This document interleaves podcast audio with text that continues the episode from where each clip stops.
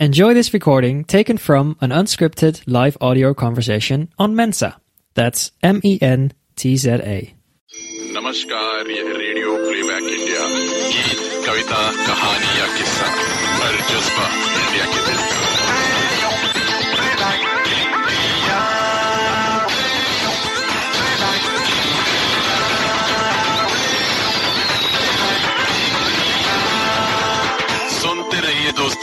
Radio playback India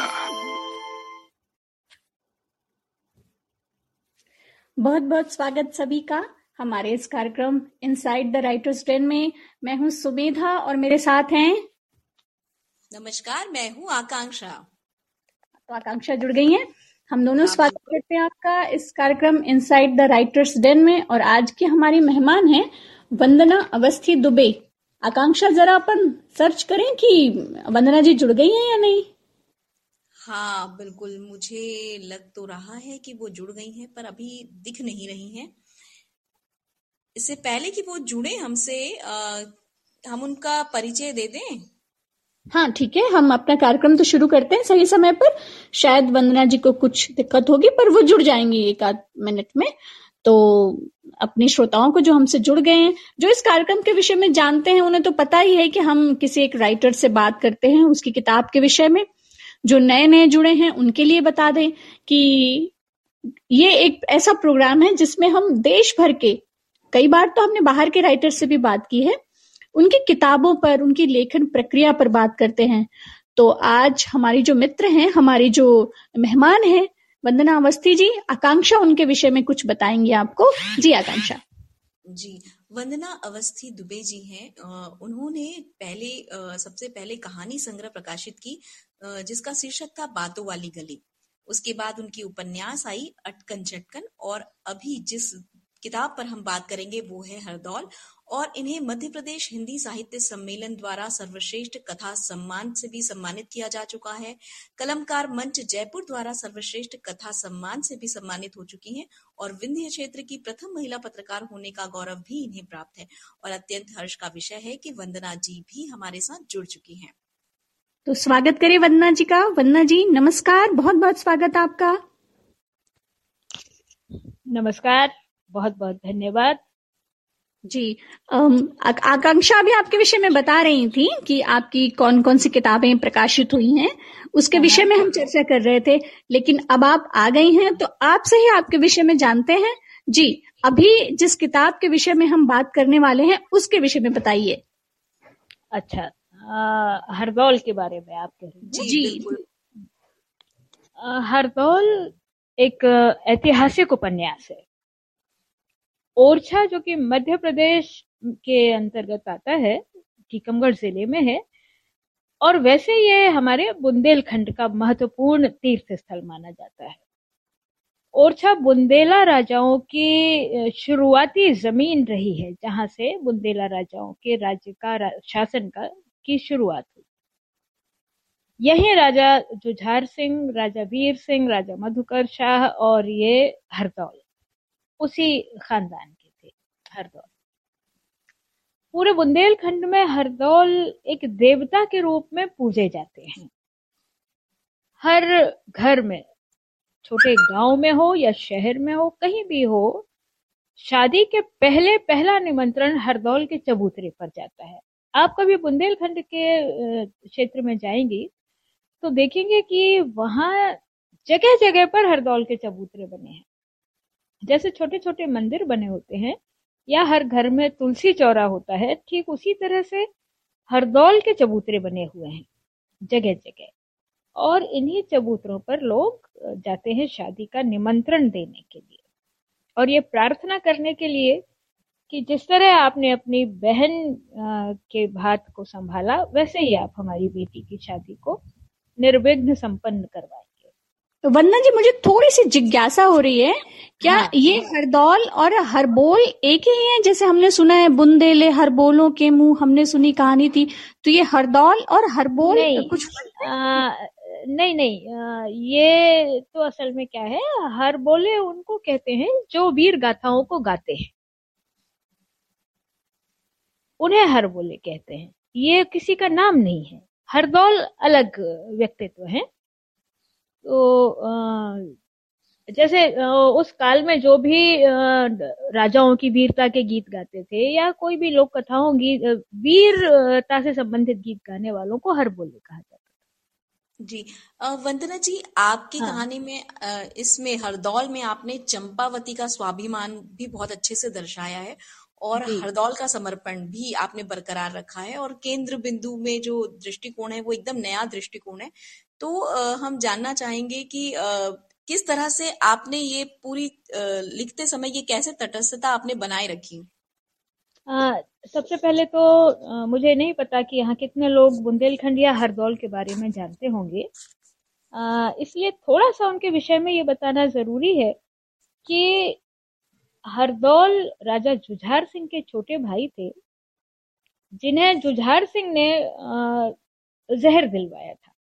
वो एक साजिश के तहत दिलवाया गया और वो हरदौल उपन्यास में पूरा है उसका चित्रण। लेकिन जो कथा मुख्य रूप से बुंदेलखंड में प्रचलित है उसमें लोगों ने और वहाँ के कवियों का सबसे बड़ा इसमें हाथ रहा ये दुर्भाग्य कहें या क्या कहें लेकिन हरदौल का केवल ये विश्वपान ही चर्चित हो पाया।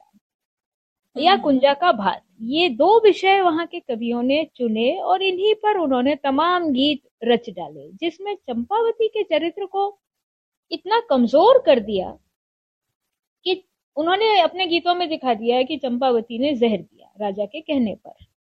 राजा ने कहा चंपावती से, लेकिन चंपावती इतने दृढ़ व्यक्तित्व की महिला थी, इतन, उनका जो व्यक्तित्व था, वो ऐसा इतना कमज़ोर था ही नहीं कि वो जुझार सिंह की ऐसी बातों में आती। तो ये एकदम गलत बात थी कि चंपावती ने जहर दिया होगा। क्योंकि ऐतिहासिक उपन्यास थी, ये मान्यता बहुत पुरानी हो गई है कि चंपावती ने जहर दिया हरदौल को। और पूरे बुंदेलखंड में चर्चित है, जब हम किसी ऐसी किमदंती को तोड़ने की कोशिश करते हैं तो थोड़ा सा उसमें रिस्क होता है कि लोग बाग उस पर आपत्ति करने लग सकते हैं कि आपने ऐसा कैसे लिख दिया। लेकिन दो तीन इतिहास अधिकतर इतिहास की किताबों में तो हरदौल का तो बहुत ज़्यादा ज़िक्र है नहीं, केवल विश्वान का ज़िक्र है। क्योंकि हरदौल राजा नहीं थे। इतिहास तो राजाओं का बनता है, और हरदौल राजा तो थे नहीं। तो उनका ज़िक्र केवल इसलिए है कि जुझार सिंह ने उनको विष दिलवाया। तो वो उतनी सी घटना था लेकिन मुझे दो तीन इतिहास के ही शोध ग्रंथों में जरा सा अंश मिला। एक लाइन या दो लाइन में मुझे ये मिला कि ये विष हो, संभव है कि चंपावती की जगह किसी और के हाथों दिलाया गया हो। मेरे लिए इतना काफ़ी था उपन्यास में अपने मत को बदलने के लिए। और चंपावती को मैं इस आरोप से मुक्त करना भी चाहती थी कि उनके ऊपर ये जो सालों साल से सैकड़ों साल से आरोप लगा आ रहा है कि उन्होंने जहर दिया चंपावती जैसे व्यक्तित्व की महिला कभी इतना गलत काम करने की सोच ही नहीं सकती थी। उन्होंने हरदौल को तीन महीने की उम्र से पाला। अपने बच्चे की तरह पाला और वो इतना गलत इल्ज़ाम अपने सिर पर ले लेती और बच्चे को जहर आपका अगर अटकन चटकन भी पढ़ा जाए तो वो भी एक अलग तरह का लेखन है और उसमें भी आपने ग्रामीण परिवेश में परिवार के सदस्यों के भोलेपन और उसकी चालाकी को प्रदर्शित किया है लेकिन स्त्रियों की छवि को बहुत बचा कर रखा है। जी। जी तो जानना चाहेंगे कि जब आप स्त्री पर लिख रही होती हैं तो किन किन बातों का ध्यान देखिए, हम लोग महिलाएँ हैं और महिलाओं के मनोभावों को बहुत बेहतर तरीके से समझते हैं। जब हम किसी ऐसे विषय पर लिख रहे होते हैं जो मान लीजिए कोई पारिवारिक कहानी है या उपन्यास है, एक परिवार के भीतर कितनी तरह की महिलाएँ हो सकती हैं या उन महिलाओं का स्वभाव कितनी तरह का हो सकता है, उसे महिलाओं से बेहतर और कोई नहीं समझ सकता। तो सबसे पहली कोशिश तो हमारी ये होती है कि महिलाओं के अंदर मनोवैज्ञानिक रूप से बहुत सारे दबाव होते हैं जिसके चलते वो कई बार अच्छे अच्छे तो ठीक ही है बुरे या कोई भी गलत काम कर जाती हैं। कोशिश ये होती है हमारी कि उनके उस मनोभाव को भी दर्शाया जाए जिसके चलते उन्होंने कोई गलत कदम उठाया। तो जी जी। जी। हाँ। तो ये ये मेरी कोशिश होती है कि महिलाओं पर आ, कोई भी महिला ऐसी महिलाएँ होती हैं लेकिन बहुत कम ऐसा होता है कि कोई शुरुआती ही गलत करे और वो गलत ही करता चला जाए। एक लड़की किसी दूसरे घर में जब आती है तो वो उस घर को तोड़ने के विचार से नहीं आती ना ही आ, किसी भी तरह का कुछ गलत करने के विचार से आती है। पर उधर उस घर में जो उसे परिवेश मिलता है या जिस तरह की परिस्थितियों में वो रहती है वहाँ उसके चलते उसकी मनोदशा बदलती है। जी जी। और वो अच्छी या बुरी हो सकती है। जी जी। हम हरदौल की बात कर रहे थे तो जब आकांक्षा आपसे सवाल पूछ रही थी आपने बताया कि ऐतिहासिक चरित्र पर लिखना वो भी ऐसी बात लिखना जो इतिहास में प्रचलित कुछ और है हाँ, लोगों में कुछ हाँ, और हाँ। तरह से प्रचलित है और आपने कुछ अलग एंगल उसका पकड़ा है। तो हाँ, हाँ। अभी जब आपने वो उपन्यास लिख लिया जब पाठकों के पास तक वो पहुँचा है तो उसकी स्वीकार्यता कैसी है? क्या लोग उस विषय में सवाल कर रहे हैं? या उन्होंने एक्सेप्ट कर लिया है कि हाँ ये घटना ऐसी नहीं ऐसी हुई होगी? ये मेरी खुशकिस्मती समझिए आप कि लोगों ने चंपावती के इस रूप को हाथों हाथ लिया है। ऐसे लग रहा है कि जैसे वो इंतज़ार कर रहे थे कि कोई पहल करे। और चंपावती के उस रूप को उस छवि को तोड़ दे जो बरसों से चली आ रही है। आ, इसी तरह से एक प्रयोग हमने इसमें हरदौल के भात के समय भी किया है। ये बात हम सारे लोग जानते हैं जितने लोग आज विज्ञान के युग में हर व्यक्ति जानता है कि आत्माओं के अस्तित्व को हम स्वीकार तो कर सकते हैं वे अपना आभास करा सकती हैं लेकिन भौतिक रूप से कोई काम नहीं करवा सकते। कि वो कहीं पूरा सामान ले जाएँ और कोई पूरा कार्य संपन्न करवा दें ये बड़ी असंभव सी बात है। लेकिन हरदौल के बारे में यही प्रचलित है बुंदेलखंड में कि उन्होंने अपनी बहन कुंजावती के यहाँ जाके उसकी बेटी के ब्याह में मंडप के नीचे पूरा भात वो लेके गए। भात की रस्म आप लोग शायद जानते होंगे। हम्म हम्म जी जी। तो वो सारा सामान वहाँ लेके गए गाड़ियों में भर भर के। ये एक किंवदंती है। ये कथा है केवल जो उनके उस यश को बढ़ाने के लिए और बना दी गई। ये संभव बात नहीं है। अगर हम इस बात को ही जारी रखें तो आने वाली पीढ़ी हरदौल के अस्तित्व को ही नकार देगी। वो साफ़ हम्म। कह देगी कि जैसे और दूसरे देवी देवता बनाए गए हैं बहुत सारे वैसे ही हरदौल भी आप लोगों के काल्पनिक पात्र हैं। जबकि हम्म, हरदौल तो एक इतना बेहतरीन चरित्र रहा है बुंदेलखंड का बुंदेला राजाओं के परिवार का कि उनका अस्तित्व खत्म नहीं होना चाहिए।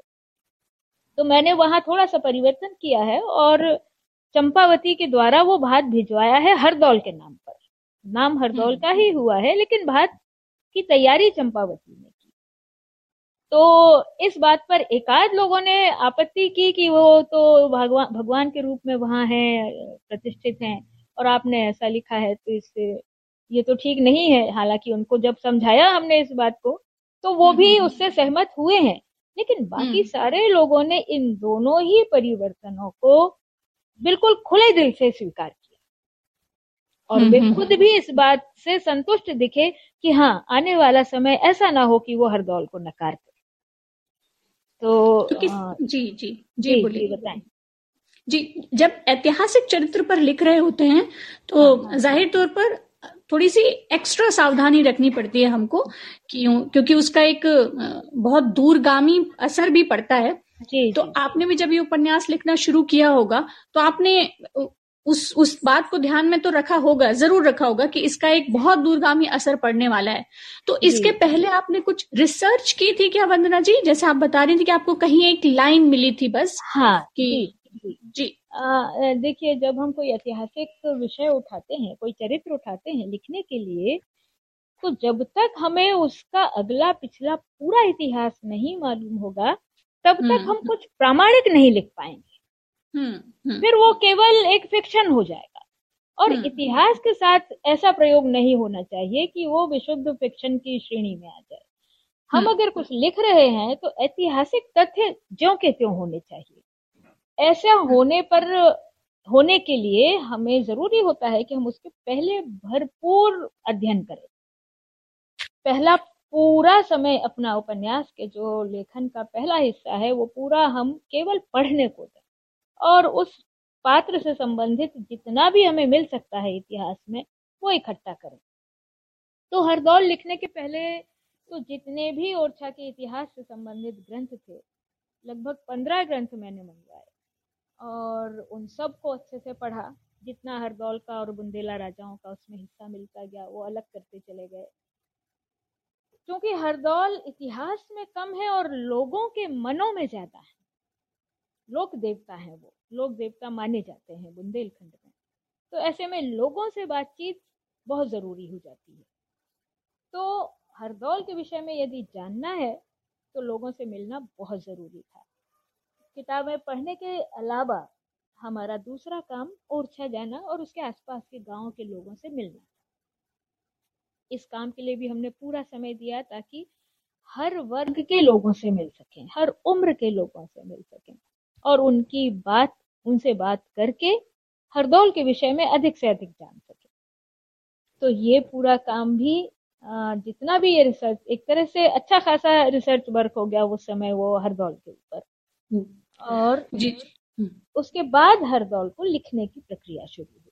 जी जी उस रिसर्च का परिणाम भी अब सामने है कि वो किताब हाथों हाथ जा रही है। मैं इसके लेखन शैली पर बात करना चाहूँगी वंदना जी क्योंकि इतिहास आमतौर पर लोग कहते हैं कि थोड़ा सा बोझिल विषय है। हालाँकि हम्म। मुझे लगता है कि अगर आप थोड़ी थोड़ी सी रुचि लेकर इतिहास पढ़ें तो उससे ज़्यादा रुचिकर कोई विषय हो ही नहीं सकता। इतने ज़्यादा उतार चढ़ाव होते हैं उसमें। पर आम लोगों तक ये बात पहुँच सके अच्छे शब्दों में पहुँच सके और वो उसको इतिहास की तरह नहीं एक कहानी की तरह एक उपन्यास की तरह ले सके।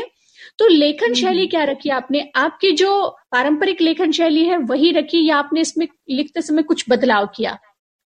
आ, नहीं मेरी शैली आमतौर पर किस्सा गोई की है और इसको मैंने इसमें बरकरार रखा है। किस्सा गोई की शैली में ही ये उपन्यास लिखा गया है और बस ज़रूरी ये होता है ऐतिहासिक उपन्यासों में कि हम केवल इतिहास ना परोसते। हम उसके साथ साथ उसको इतना ऐसी रोचक शैली में लिखें कि पढ़ने वाला उसको दो पेज पढ़ने के बाद रख ना दे। उसका मन हो कि उसे आगे पढ़े, उसमें उत्सुकता उसकी बनी रहे। तो ये बहुत ज़रूरी है, वरना इतिहास लोग बोझिल मानते हैं। अधिकांश लोग जो, जिन्होंने इतिहास हालाँकि इतिहास मेरा सबसे प्रिय विषय है मैं आर्कियोलॉजी की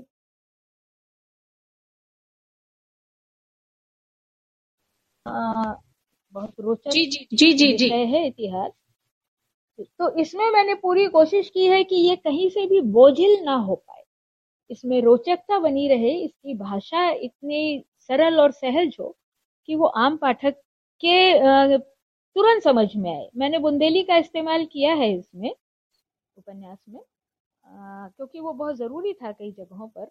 हालाँकि बहुत सारे हिंदी के ही जो लेखक हैं उनको ये लगता है कि हिंदी उपन्यास या कहानी में लोक भाषा का इस्तेमाल नहीं हो लेकिन मुझे ऐसा नहीं लगता। जहाँ ज़रूरी होता है वहाँ लोक भाषा का इस्तेमाल होना ही चाहिए और इसमें मैंने उसका इस्तेमाल किया है। पर उसका स्तर इतना ही रखा है ताकि पाठ हिंदी का पाठक भी उसे समझ सके। उस हम्म, भाषा हम्म। में उलझ ना जाए। तो अभी तक तो पाठकों की तरफ़ से जो प्रतिक्रियाएँ मिली हैं उनमें सभी लोगों को ये ऐतिहासिक उपन्यास होने के बावजूद रोचक लगा है। अभी आपकी राय में ये कैसा है ये तो मैं आपसे ही जानना चाहूँगी। बिल्कुल पढ़ने वाले आपको प्रतिक्रिया देते रहेंगे। और जैसा कि आप बता रही हैं और जैसा हम सुन रहे हैं पढ़ हाँ। रहे हैं कई सारी समीक्षाएँ भी पढ़ी तो लोगों को ये हाँ। रास आ रहा है। और ये सच बात है कि जिस क्षेत्र से जुड़ा हुआ किरदार है उस क्षेत्र की जो भाषा है अगर वो उसमें आती है तो उसमें कोई दो राय नहीं है। उसमें हिंदी का कोई नुकसान भी नहीं है। उतनी हाँ। जैसे कहते ना सब्ज़ी में नमक जैसा होना ही चाहिए वरना उसमें स्वाद नहीं रहेगा। जी बिल्कुल बिल्कुल। जी जी। और वंदना जी आप जी। बोलिए बोलिए। क्षेत्रीय भाषाएँ काफ़ी समृद्ध करती हैं हिंदी को भी। मुझे तो इसमें कोई नुकसान समझ में ही नहीं आता। बिल्कुल बिल्कुल। जी। आपकी ज़्यादा रुचि ऐसे ही कैरेक्टर्स में है या फिक्शन थोड़े से काल्पनिक कैरेक्टर में भी काम करना आपको पसंद आता है? मेरी कहानियाँ तो अभी तक फिक्शन ही रही हैं। अटकन हम्म। चटकन भी फिक्शन में ही आता है। ये हम्म। चरित्र मैंने अपने पिताजी के कहने पर उठाया। अच्छा। मेरे पिताजी श्री आर आर अवस्थी खुद भी बहुत अच्छे लेखक हैं बहुत अच्छे कवि कथाकार नाटककार बहुत कुछ उन्होंने अलग अलग विधाओं में लिखा। हम्म, हम्म। तो उन्होंने मुझसे कहा कि हरदौल एक ऐसा चरित्र है जिस पर अभी तक कोई उपन्यास नहीं लिखा गया। हम्म, हम्म, तो मैं चाहता हूँ कि तुम लिखो। अब ये मेरे लिए बहुत बड़ा चैलेंज जैसा था कि अभी तक तो मैंने ऐतिहासिक चरित्र पर कभी नहीं लिखा था। पर हम्म, हम्म। उन्होंने कहा कि तुम लिखो मैं हूँ मैं मदद करूँगा और जितने भी इतिहास जितना भी मेरे पास होगा तथ्य होंगे सामग्री होगी सब जुटाऊँगा। और उन्होंने सचमुच इतनी मदद की है कि मुझे बुंदेलखंड के इतिहास के बारे में जितनी बातें किताबों में मिली होंगी उससे ज़्यादा बातें उन्होंने खुद ने सुना। क्योंकि वो खुद भी बहुत रुचि रखते थे इतिहास में। तो अ, उनके कहने पर मैंने इस चरित्र को उठाया और लिखना शुरू किया। और काफ़ी हद तक उन्होंने इसका प्रूफ देखा भी और वो संतुष्ट भी थे इसके लेखन से। लेकिन अ, पिछले साल अप्रैल में ही उनका देहांत हो गया। वो इसे छपा हुआ नहीं देख सके। पर इस चरित्र को मैंने उठाया केवल उनके कहने से। और अभी भविष्य में मेरी इच्छा है कि बुंदेलखंड के कुछ ऐसे ही और चरित्र भी उठाऊं जो गुमनाम हैं जिन्हें गुमनाम होना नहीं चाहिए था और जिनके कुछ बातों को ही सामने लाया गया है बाकी बातें छुपी हैं। जी जी जो हम अगला सवाल करने वाले थे उसका जवाब आपने शुरू ही कर दिया हम आपसे पूछने ही वाले थे कि अब इस ऐतिहासिक चरित्र के बाद अगला क्या आप फिर कोई ऐतिहासिक चरित्र उठाने वाली हैं? तो आपने बताया कि हाँ उन लोगों पर हाँ। काम। करें। तो कौन ऐसी कौन सी शख्सियत हैं आपके दिमाग में चल रही हैं कि जिन पर काम किया जाना चाहिए अभी? अभी इनके दो ऐसे नाम है। एक तो छत्रसाल और एक आल्हा उदय हम्म, छत्रसाल की भी केवल वीरता की कहानियाँ गा दी जाती हैं। पर हम्म, उनके बहुत सारे सुनते रहते हैं काफ़ी। हम्म। जी बहुत सारे रूप उनके हैं बहुत सारे आखिर उनका व्यक्तिगत जीवन भी था। वो हम्म, उस जीवन में कैसे थे? हम्म। अपने राज्य में कैसे थे? वो केवल लड़ाई लड़ लेने से या भूषण के प्रिय राजा हो जाने से उनकी उनका व्यक्तित्व पूरा नहीं होता। वो बहुत कुछ थे उसके अलावा। तो उन पर लिखने की इच्छा है मेरी। और आल्हा उदल की भी केवल एक वीरता का आल्हा गा दिया जाता है। उसमें ये बिल्कुल हरदौल के ही जैसे हरदौल चरित गा के खत्म कर दिया जाता है। और हम्म, लोग हम्म। नहीं समझ पाते हैं उनको बस वो गाने की तरह गाते चले जाते हैं। वैसा ही आल्हा उदल हो गए हैं। तो इन दो चरित्रों पर मैं काम करना चाहूँगी सबसे जी जी। आल्हा उदल के विषय में भी जैसे दूर बैठे लोग हम जो बुंदेलखंड से थोड़ा दूर हैं हम हाँ, तो हाँ। किवदंती ही सुनते रहते हैं कि मैहर के हाँ। मंदिर के पास आल्हा उदल आया करते हैं और फूल चढ़ाया करते हैं। ये हाँ, किवदंती उनकी सत्यता पर प्रश्न चिन्ह लगा देती है। तो बहुत संभव है कि आप अगर उन चरित्रों पर लिखती हैं तो लोगों को वो सत्यता भी पता चलेगी कि नहीं दरअसल क्या थे दरअसल क्या है? वो ठीक हरदौल जैसी ही बात है कि आज सब लोग ये कहें कि भाई हरदौल ही भात लेके गए थे और हमारे यहाँ भी वही लेके आते हैं तो हम्म, ये उनके होने पर प्रश्न चिन्ह प्रश्न चिन्ह लगता है। जी जी जी। हम्म। तो उसी तरह आल्हा उदल के भी चरित्र पर काम करने का हमारा मन है और पूरी तैयारी के साथ इस पर काम करेंगे भी। जी जी अब हमारे पास क्योंकि वंदना जी बहुत लिमिटेड समय है ये सर्कल जी, जी। 25 मिनट 30 मिनट का होता है तो हमारे पास तीन मिनट बचे हैं मैं हाँ, हाँ, एक हाँ, हाँ। एक अंतिम बात आपसे ये जानना चाहूँगी अभी बहुत सारे नए नए लेखक इस मैदान में उतर रहे हैं दरअसल मैदान हम्म। में मैं इसलिए कहूँगी क्योंकि ऐतिहासिक चरित्रों पर लिखना एक तरीके के युद्ध लड़ने जैसा ही होता है जिसमें हाँ, आपको पूरी तैयारी के साथ जाना चाहिए तो जो लोग इस विषय पर लिखना चाहते हैं इतिहास के किसी कैरेक्टर पर उनके लिए क्या हम्म। कहेंगे आप कि वो किस सावधानी के साथ किस तैयारी के साथ उतरें? ऐसे लेखक जो ऐतिहासिक चरित्रों पर लिखना चाहते हैं सबसे पहले उन्हें उसके विषय में बहुत पढ़ना है। अगर उनके अध्ययन में जरा भी कमी रह गई तो वो बहुत दूर हो जाएगा उनका लेखन उस प्रामाणिकता से जो पाठकों को चाहिए। पहले उनका इतिहास जाने उनके बारे में जहाँ से भी मिले उसको जाने उनके चरित्र को बहुत अच्छे से आत्मसात करें तब उस पर लिखना शुरू करें। इस तरह हरदौल में मैंने पूरी तारीखों सहित सारी घटनाएँ दी हैं ताकि लोग जब वो एक दस्तावेज़ बन जाए केवल उपन्यास न रह जाए लोग जब चाहे तो उस किताब को उठा के बुंदेला इतिहास को देख सकते हैं। इसी तरह आप यदि किसी भी ऐतिहासिक चरित्र पर लिखना चाहते हैं तो सबसे पहले उसकी सारी जानकारियाँ ले लेना बहुत ज़रूरी है तब आप बहुत आसानी से लिख पाएँगे। जी, लेकिन जी, अगर जी। हमने ये जानकारियाँ इकट्ठी किए बिना पढ़े बिना लिखना शुरू कर दिया तो हमारा उपन्यास बहुत कमज़ोर हो जाएगा और वो केवल काल्पनिक कथा बन के रह जाएगा। हम्म हम्म। सुनी सुनाई बातों पर लिखेंगे तो चीज़ें भी सुनी सुनाई ही हो जाएँगी। बस वो सुनी सुनाई हो जाएगी। जी। जी जी जी जी। हमारे काफ़ी सारे मित्र भी इससे जुड़े हुए हैं जो कुछ एक मित्रों ने ये सवाल भी किया क्या ऑर्डनरी पर्सन पर भी एक्स्ट्रा ऑर्डिनरी कहानी नहीं लिखी जा सकती या एक्स्ट्रॉर्डनरी पर्सन के लिए ही उठाना ज़रूरी है। नहीं मतलब इनका ये कहना था सामान्य चरित्रों पर भी लिख सकते हैं तो हम इनसे ये कहेंगे कि दरअसल वंदना जी ने अभी ये हरदौल ही एक ऐतिहासिक चरित्र पर लिखा है बाकी तो उनके अटकन चटकन में कहानियाँ पढ़ेंगे और कुछ और पढ़ेंगे तो वो सामान्य चरित्र ही हैं जो अपने आसपास सामान्य ग्रामीण चरित्र हैं वो तो। हम्म, हम्म, हम्म, अटकन चटकन में बिल्कुल अति सामान्य है वो। तो बिल्कुल लिखा जा सकता है जो अति भी सामान्य है। और लिखना भी चाहिए। लेखक का काम है इस तरह के चरित्र को बाहर लाना। जी जी। ये ये एक खुला मैदान है और लेखक की क्षमता पर है कि वो कितनी शिद्दत से कितनी तेज़ी से इधर उधर दौड़ सकता है भाग सकता है। तो वंदना जी ने भी एक चैलेंज लिया हरदौल के रूप में और वो चैलेंज फलीभूत हुआ। तो वंदना जी आपको बहुत बहुत मुबारक इस किताब के लिए और उम्मीद करते हैं कि जल्दी एक नई किताब हम पढ़ पाएँगे आपकी। अभी हमारे पास समय बहुत कम है तो हम आपका धन्यवाद करते हैं। बहुत धन्यवाद आपने हमें समय दिया। बहुत बहुत धन्यवाद आपने बुलाया। नमस्कार यह रेडियो प्लेबैक इंडिया। कविता कहानी या किस्सा हर जज्बा इंडिया के दिल का।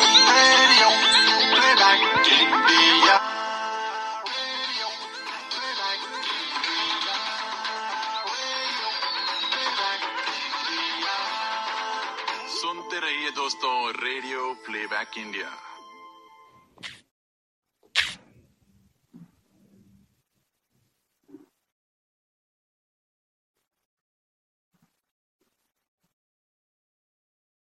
If you enjoyed this, download the Mensa app and start your own live audio conversation.